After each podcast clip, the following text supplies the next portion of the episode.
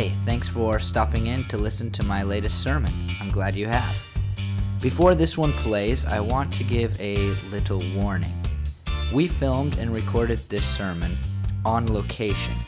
Because of this, the audio won't be nearly as good as it normally is. We did our best to clean it up, but you'll still hear some traffic and wind. Now you know why. We filmed on location in part to create a visual illustration and so if you'd rather watch this sermon, please visit our YouTube page, which you can find at youtube.com slash creekside2. As always, we would love to know if God worked in your life through this sermon. If he has, please let us know by emailing respond at creekside.me. Again, thanks for listening. I hope that this sermon will help you to learn and live more fully for Jesus. Hey everyone, uh, they're letting me preach inside the building this time, which is pretty cool. I'm inside of First Church the Nazarene in Salem, Oregon, and I attended this church through college. Uh, I've already talked to you guys about my experiences at Dayspring, and I attended Dayspring until I was 17 years old, a senior in high school, and I met a pretty girl in my global issues class. I asked her if she wanted to hang out sometime, she said she was busy. And then she hit me up on AOL Instant Messenger, asked me about my relationship with Jesus, and then invited me to go to her youth group. Uh, this was her church. And really, from the first time I went to the youth group, uh, because I wanted to date a girl, until the time I started working at Creekside Bible Church, this church deeply invested in me. What's kind of staggering to me now is that this is probably the last church, at least until I'm very old, that I'll go to that I won't work at. And that creates for me this unique memory of a church where I was deeply invested in, but I also had the opportunity because I, I had become more serious about Jesus while I was here. Had the opportunity to serve this church and, and really to be served at this church. And uh, this church just had incredible influence over me. In fact, uh, it's just very cool that I'm standing on the stage right now. I kind of feel. Uh, like a like a giddy fan or something that I'm up here and uh, delivering a sermon to an empty auditorium and a camera. But uh, it's pretty neat for me. And, and in large part, that's because this church had such an amazing, deep, spiritual impact on my life. I think that what we will look at in the scriptures today will really determine whether or not our church offers similar experiences like mine here to other people.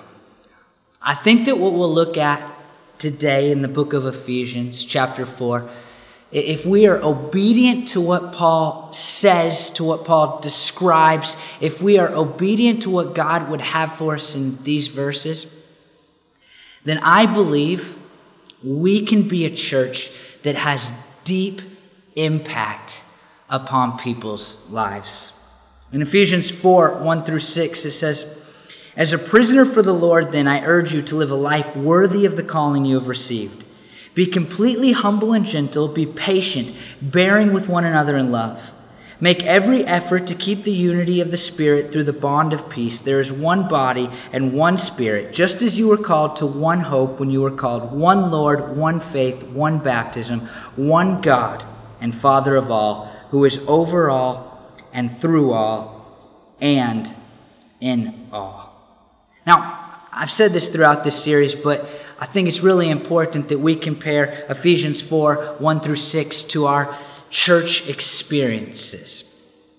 And for a lot of people, I'm glad I'm not one of these people, but for a lot of people, their experience in church is not one of unity, but one of discord or one of anger or one of disunity. And Paul says from a prison cell that he is urging them to live a life worthy of the calling that they've received. That's Christianity. He's, he's urging them to live a life worthy of the Christianity that they have come to, a life worthy of being a follower of Jesus. And he begins in this section with the attitude that we must have towards one another, towards the other people who go to church with us. I mean, he, he talks about humility and gentleness and patience and bearing with each other, uh, one another in love. He says, make every effort to, to be unified and to stay unified and to have peace between each other.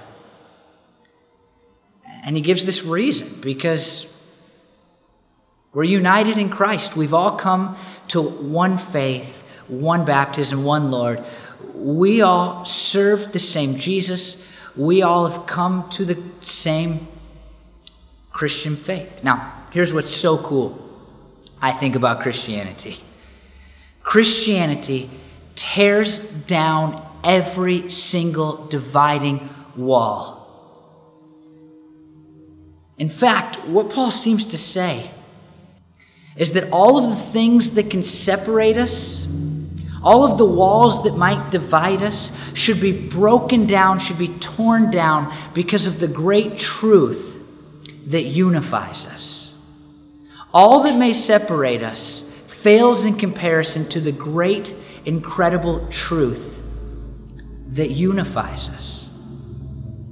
The truth is the gospel that we have one God and that God created us and that God saw that we are sinners and He sent His Son Jesus and Jesus came and Jesus died and Jesus rose again also that we might enter into His family and be forgiven for our sins and spend eternity with Him in heaven. I mean, when you believe that, it matters very little. The opinions you have outside of that. So often, it's sad there are churches that are full of disunity. People are mad at each other, churches split. I mean, all kinds of anger. And when I attended this church in high school and college, I saw none of it. And, and the reality is, let me just make this clear before we go into the main part of, of this passage and what I think is even more important for us as a church. Uh, if this church would have been full of discord and disunity and, and people would have been angry at each other, then I probably would have stopped attending here. I probably would have never made it my church home, and therefore I would have never have reaped the incredible benefits that I reaped because I attended here. The unbelieving world finds it di- very difficult to believe in the gospel when they see Christians who are constantly bickering with each other. Even people who are Christians find it hard to be a part of a church where there is constant tension between the people who are part of that church. And we must make a decision if we're going to be the church God wants us to be, and that's really what this series is about. We must make a decision to do our absolute best to be unified with one another because we know that the thing that we believe in is greater than all of the things that might cause disunity between us.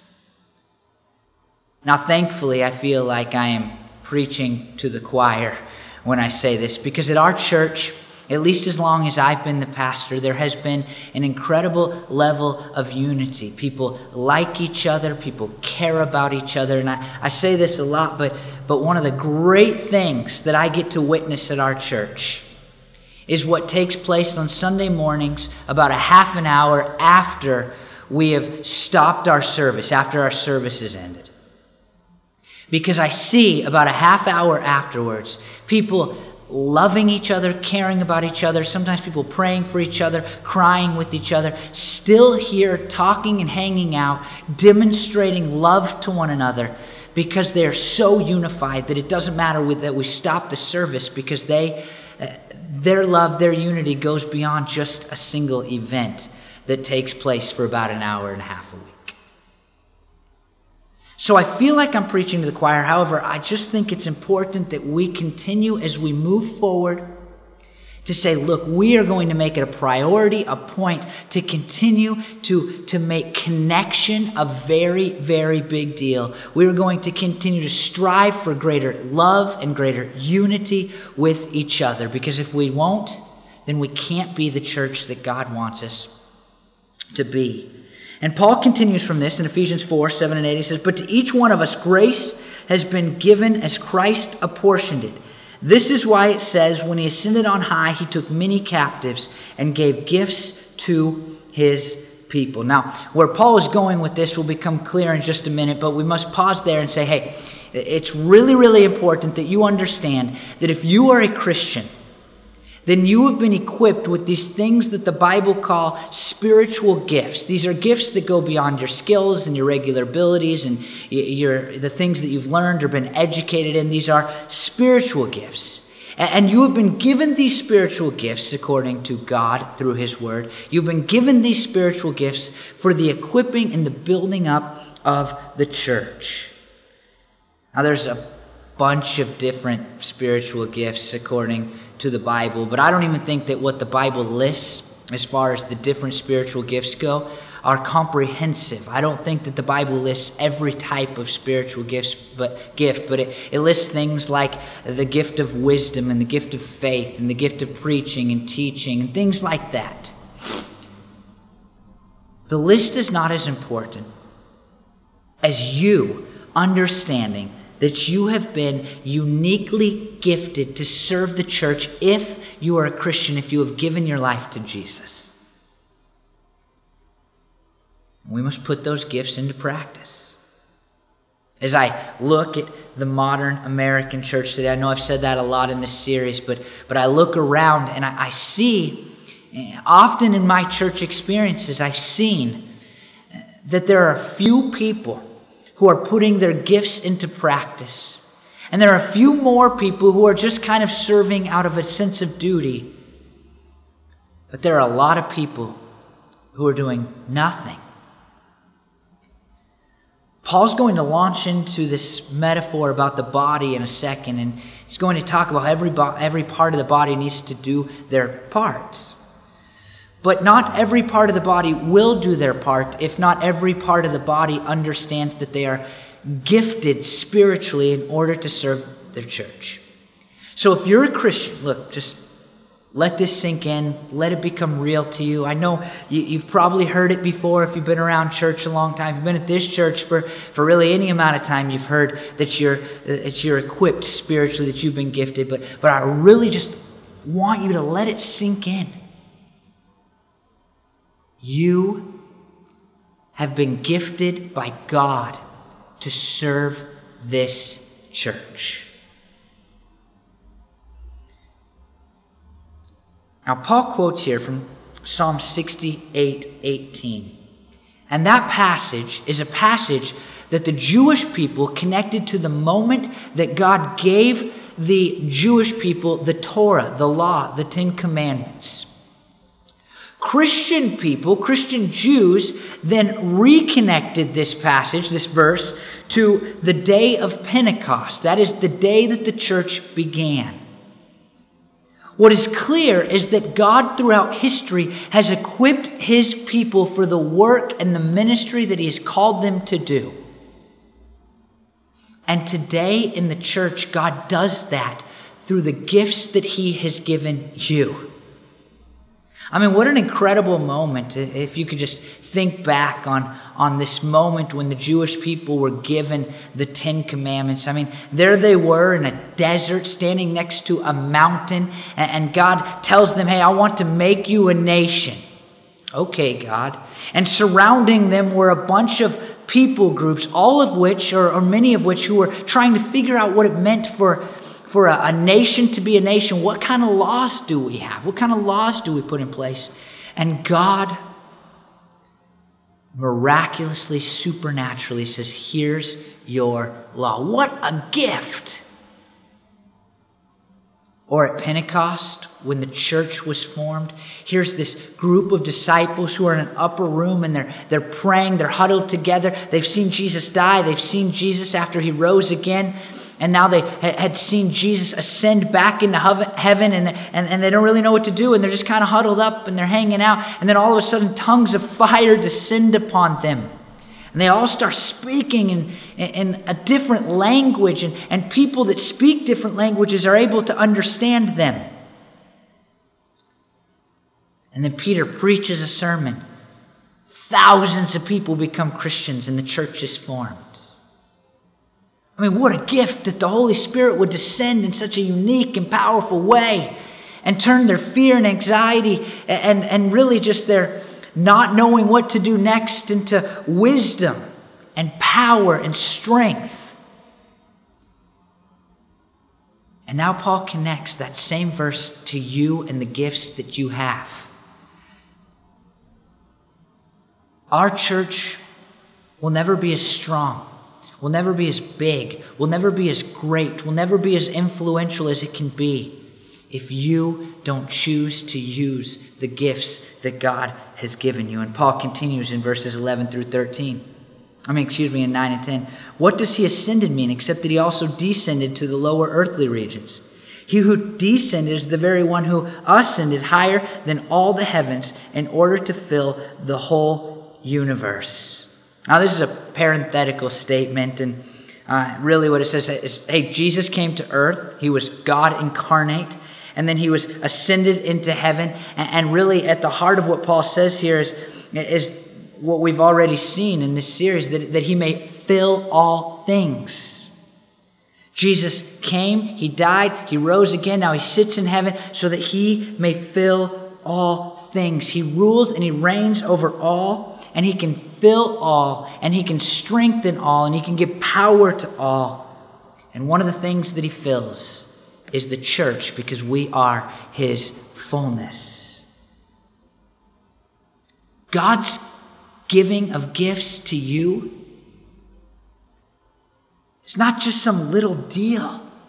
It's connected to his very incarnation and his very resurrection, his very ascension into heaven where he sits and he can fill all things and he's chosen. Think about this now. He can fill all things and he has chosen to fill you with gifts to serve our church. I don't know about you, but that makes using my gifts a bigger deal. I've been picked and all the cosmos and all the universe. God has the ability to fill it up. And He's looked down at Chad, said, I want to fill you with gifts so that you might serve my church.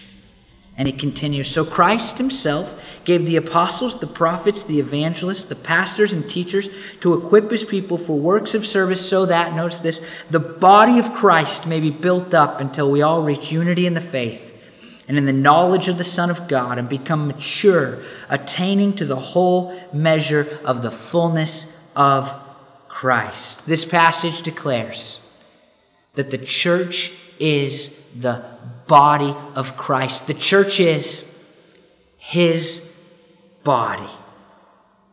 In Ephesians 2 15 through 16, it says this His purpose was to create in himself one new humanity out of the two, thus making peace, and in one body to reconcile both of them to God through the cross, by which he put to death their hostility. Now, we've talked about church as the fullness of Jesus, and that's repeated here. And we've talked about church as the household and the church is the building of God. It's, it's His, right? I mean, it's His fullness and His family and His building. And now Paul says, hey, it's also His body. I think the implications of this are huge. I want to hit on three of them. And the first one is again that we should be connected or unified. We are one body. We are not different bodies. We are one body. We are unified in Christ. There should be no divisions between us, there should be no hostility between us. My fingers and my hand work together most of the time in perfect unison. And we, as a group of people in a church, should work together. We should be unified. After coming to this church, the pretty girl from my global issues class uh, quickly became my girlfriend. And it was interesting because, as I told you at Dayspring, I was not very connected. I didn't go to the youth ministry. I, I showed up on Sunday mornings, ate some chocolate donuts, left saying, Did I like that service or not? That was pretty much my whole entire experience there. And so you can imagine that really my relationships there were not deep. I really wasn't connected at all. And, and so I, I started coming here, First Church of the Nazarene. And that girl became my girlfriend. And instantly, I became Bethany's boyfriend. And it made it so that I was, whether I wanted to be or meant to be or whatever, I, I was connected to people and people were connecting to me. And, and there was this unity that I developed with people, these friendships and these relationships. And they all kind of stemmed because I was Bethany's boyfriend at first. But as it continued, those relationships grew deeper and deeper and deeper. You see, the goal of the church is not just to Avoid disconnect, avoid fighting, avoid splitting. It's as I've already mentioned, to have deeper, more spiritual relationships. It's my hope for every one of you that you will make a serious effort to dive deeply into relationships with people at our church. In 1 Corinthians 12, 1 through 30, Paul uses the body uh, as a metaphor for church, like he does here in Ephesians. And it's important to understand what he says there if we're going to understand really the second principle that I think is so important about this body message. In 1 Corinthians 12 12, he says, Just as a body, though one has many parts, but all its parts form one body, so it is with Christ. And then 1 Corinthians 12, 18 through 20. But in fact, God has placed the parts in the body, every one of them, just as He wanted them to be. If they were all one part, where would the body be? As it is, there are many parts, but one body. You see, I think that the second thing that Paul really wants us to see in the, in the body metaphor is that every single part of the church is an important part of the church. Paul's told us that each of us who are Christians have been uniquely gifted to serve our church. And he brings in this body metaphor in large part to say every part of the body is important. That's what he says in 1 Corinthians 12. He says, like, hey, the pinky can't say to the big toe, I don't need you. Because we know that if your pinky is busted, it kind of affects everything. It ruins your day. Or if the big toe is missing, that causes big, big problems. I mentioned uh, having multiple sclerosis not long ago, and I don't like to make that uh, the sermon illustration every time, but I think it, it bears repeating today that I do, in fact, have MS. And what I quickly learned from my MS is that if one part of the body is not functioning normally, it makes everything more difficult. When I was first diagnosed, and I've told you this before, the first thing that happened is that my these two fingers started to go tingly, and then all my fingers were kind of tingly. And I, I mean, I couldn't catch a ball, I couldn't type, I couldn't, I couldn't do so many things that, that just a day before seemed normal. And it, it, I mean, it stressed me out and it, it made life more difficult. It, it, it was hard. It made me feel weak. And Paul's use of the body metaphor for church says to you and I look, if you're just a pinky, you're still a really important part of this church. And without you, we can never function the way that God has called us to function. I wrote in a blog post a couple of years ago uh, about MS and, and kind of how it makes me think of church. And, and I wrote this as I think about Paul's analogy of the church as a body and my experience with multiple sclerosis. I can't help but think that the average modern American church suffers from a spiritual MS of sorts. Like the church in Corinth, most modern churches value certain spiritual gifts above others. For many churches, the preferred gifts are preaching, teaching, and leadership. For others, the most prized gift of all is still tongues. But the MS like symptoms in our churches do not reside within our overemphasis on certain gifts. Instead, they lie within the overall weakening of the body that is the church. For a church to function well, all of the parts must be working, but I would even add all the parts must be working well, must be doing their best. Standing on this stage, first time I've ever been on this stage that I mentioned. I look behind the camera and see the back of the sanctuary, but behind the back of that sanctuary is where I spent most of my time. We used to have a modular building outside in the parking lot that we had youth ministry in, and there was a lot of time spent for me there. And in the halls behind here, and in that modular building, I witnessed firsthand the importance of every part of the body that was First Church, that is First Church of the Nazarene, doing the job that God had called it to do. The people who mattered to me here most were not the musicians, there were a lot of them. I don't know if you can tell that right now, or the pastor, or really anybody who was paid to be here.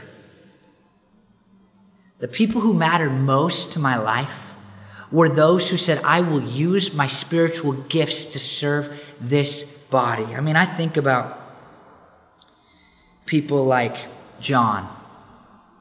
Told you that a guy named John changed my life because he just like refused to not let me go on a mission trip after my senior year. And he said he was a helper in the youth ministry, and he was like, I, I will pick you up at the airport. I will leave the rest of the people on this mission trip and I will drive for 45 minutes, an hour, or whatever, and I will come and I'll pick you up at the airport. That guy literally changed my life simply, simply by being willing to get in a car and drive for however long to pick me up at the airport because on that mission trip, I got a taste of what ministry could be. And still part of what drives me today. I think of Chuck, who was the college pastor here, and, and Chuck just gave me an outlet for ministry, and I just saw how warm he was and, and how focused he was on purity and, and, and how he raised his family. And, and, and it was inspiring to me, but he also just let me be a part of that and, and he gave me responsibility and he, he got me up on stage and, and he invested in me and he had me over to his house. Think of Ellen, who runs the children's ministry here, or not the children's ministry, she runs a part of the children's ministry here, and how she gave me the opportunity to serve. And not only did she give me an opportunity to serve, but she really made me feel like I was good at doing kindergarten Sunday school and, and showed me that I was a valuable part of the ministry. So not only was she a part of this body, but she said, Look, you are a part of this body. And she said, You, you should do this. We need help in this area.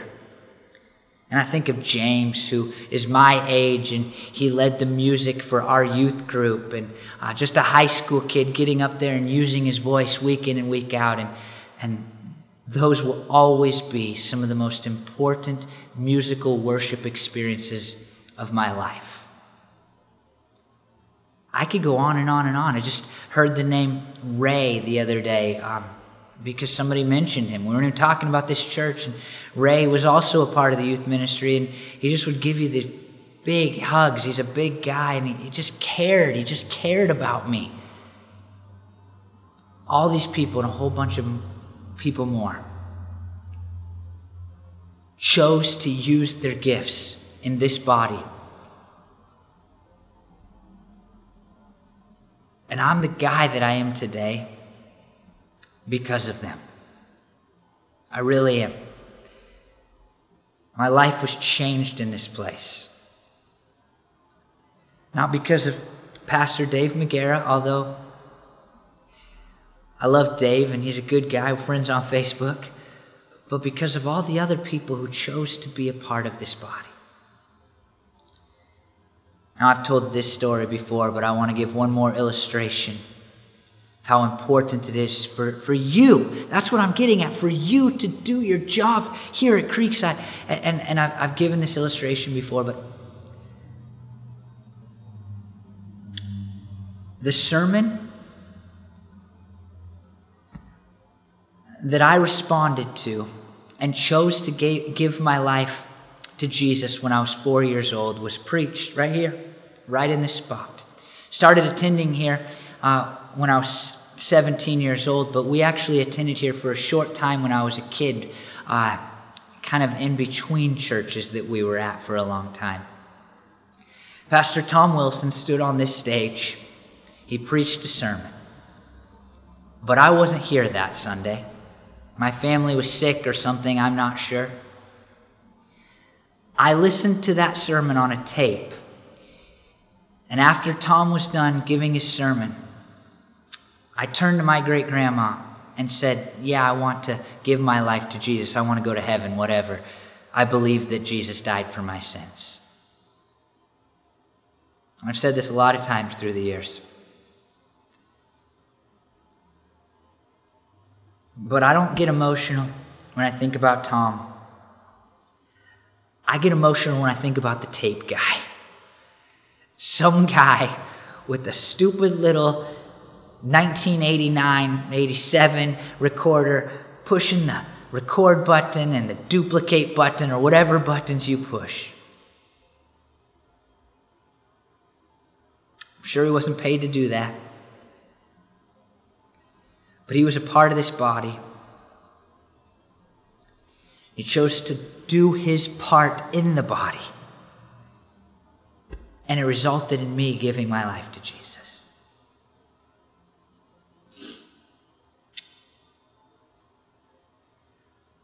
But it wasn't just that I was invested in here at this church that makes it the place that I wanted to preach this sermon at on, on the church being His, Jesus' body. It's also the place that first I really learned, was allowed to serve. Right after high school, the youth pastor here, because he saw something in me, he approached me and said, Hey, I don't usually let people this young do youth ministry, help out, but I really think that you should be a part of this and you should be one of our youth staff I got my feet wet. And even before that, before I graduated, Ellen, the same lady who I already mentioned, she, she said, Chad, hey, you should help out with the kindergarten Sunday school. And, and man, I think about that. And I think about this kid named River. And, and River was a, a nice boy, but a, a hyper boy. And, and he was in my kindergarten Sunday school class and he did just fine. And, and then he went to first grade and he did not do fine. And, and so they sent him back to be in my kindergarten Sunday school class. And, and man, I thought that's a win, man. I, I, I actually added value here and, and I did something important for this five and six year old kid. Uh, I've told you about how I gave my testimony on that mission trip that I already mentioned, and Mike and Marky gave their lives to Jesus, and, and how that just drives me because I want the whole world to know Jesus, because I know what a powerful moment that is, and how important it is for people to experience the love of Jesus. And I haven't probably ever told you that I helped lead a divorce recovery class here because I come from a divorced home, and, and I was able to be a part of that class, and, and I found myself as like a 20 year old, I think, having people who were going through divorces, 40, 50 years old, who had kids and were worried about their kids going, Hey, how do I handle this? Well, here's what I know. You know, I mean, it gave me, this church gave me an opportunity to serve. For a church to be all that God wants it to be, we must remember that we are the body. And as the body, we must, we must do our part so that people are invested in, but we must do our part because we're equipped to do so. Now, here's one thing that I completely believe is a problem in our church today. Oftentimes, the leadership within our churches do not do a very good job of helping people lead, of helping people, excuse me, do their part in a church. Uh, there's a couple of reasons for this. One is we think that we can just get a few people to do all the jobs. And another reason is, is we don't really t- want to take the time, that's me included, to invest in people so that they are prepared spiritually to serve their church. I'm guilty of this. I'm as guilty as anybody. I think about MS again, and MS is actually not a problem with your fingers, it's not a problem with your toes, it's a problem with the central nervous system. And I think that in the American church today, we have a problem with the central nervous system. Pastors like me, leaders like me, want to preach our sermons. We want to do the things that are, I don't know, fun or, or make us feel glorified uh, on one end or good, maybe, I don't know. Uh, but we don't often want to do the hard work of preparing other people to serve the church. And, and in Ephesians 4 11 through 13, that's exactly what Paul says needs to happen. The leaders of a church have been given to the church in order that they might invest in people so that the body, every part of the body, may do its job. I'm going to do a better job of this. In the next year, I am committed to trying to do less of the work myself and doing more of the investing in you so that you can do the work that God has called you to. It is not my job, according to this passage, to do everything. It's my job to invest in you so that you can do everything. And so I'm committing right now during this sermon to doing a better job of investing in you so that you can be a, a valuable part of this church. Now, there's one more thing. The church, as his body, means that the church must continue to do the work of Jesus. If the work we're doing doesn't look like the work of Jesus, then we are not doing the right work. Steven J. Cole, writing on the book of Acts, said this Luke's words about his gospel, that it contained what Jesus began to do and teach, have the strong implication that his work is not done. He was taken up into heaven, but his work on earth did not cease. Rather, his body, the church, continues to do and teach what Jesus began. Jesus was God in human flesh, dwelling among us, showing us what the Father is like. While Jesus was totally unique, perfect in all of his ways, we are given the daunting task of representing Jesus Christ to the world as his body. Ray Stedman makes the same point. And he says that he says this, the point whether in the gospels or in acts is that God uses incarnation, his life manifested through human life as a strategy to change the world. The church as a body, as his body, says that we must be unified. We must all do our parts, and we must do the work of Jesus.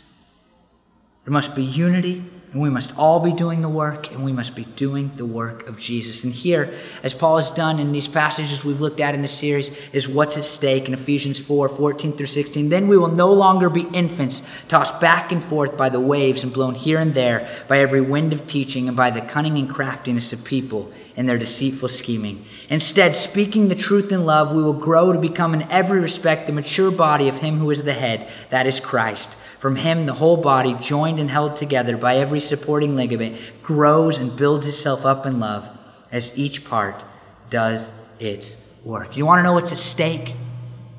When you think about the church as Jesus' body, when you think about the unity and striving for unity, and when you think about doing your part, and when I think about investing in you so that you can do your part, you want to know what's at stake? It's absolutely the strength of the church, our church and the church worldwide.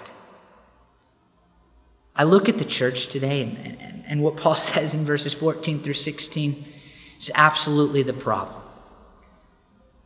The church in America is blown from here to there to everywhere by whatever new teaching comes along.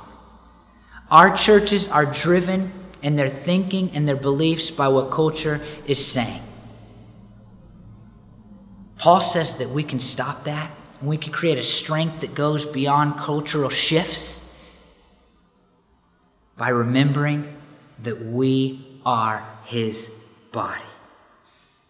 My nephew Rogan, he's coming up on four years old now, but a couple of years ago when he was learning animal sounds, I taught him that an alligator goes whoop, whoop, whoop, whoop, whoop. He totally believed me. Bought right in because he wasn't mature enough, old enough, strong enough in his brain to understand that I wasn't telling the truth. I'm not condoning lying. The church is so similar to Rogan as a two year old. Just believes whatever it's told. And do you want to know why?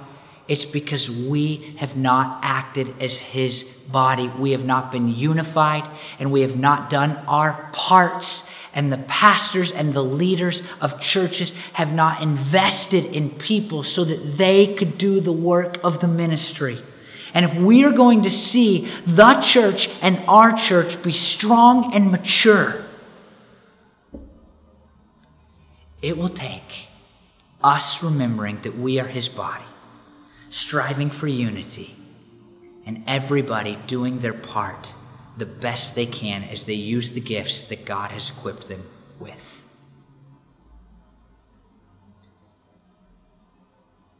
I want us to be a strong, healthy, awesome church. And this passage says it happens by you and I making decision to be more and more connected, and by you and I saying we will do our part to the best of our ability. I hope that you will make a decision to be a person who is connected to our church and who serves our church with your spiritual gifts. Let me pray. Lord, I pray that we would have a strong church. I pray that we would have such a strong church that, that our strength, God, just starts to to move into other churches. And, and, God, you know that I believe we need a revival in the American church today. And I think a big part of it lies in what we see in Ephesians 4 1 through 16. And I pray that our church would not wait around until the cultural norms of the American church shift or change, but we would make a decision, God, to be unified and to use our gifts to serve you because we know that we are your body, Lord. Jesus, I pray for all the people who will sit with us this morning that don't know you, all the people who, who are listening online that don't know you, God. And, and a lot of people, God, are not Christians because they've looked at the church and it doesn't look anything like you. And I pray, God, that they would they would choose to give their lives to you anyway. But God, as we move forward as a church, I pray that, that we would be a great example of what you're like. I pray those people would be drawn to you through us. And I pray, God, that we would become a very strong church. Let all of our people connect and be unified, and let all of our people serve you, Lord. Jesus, I pray these things in your holy name. Amen.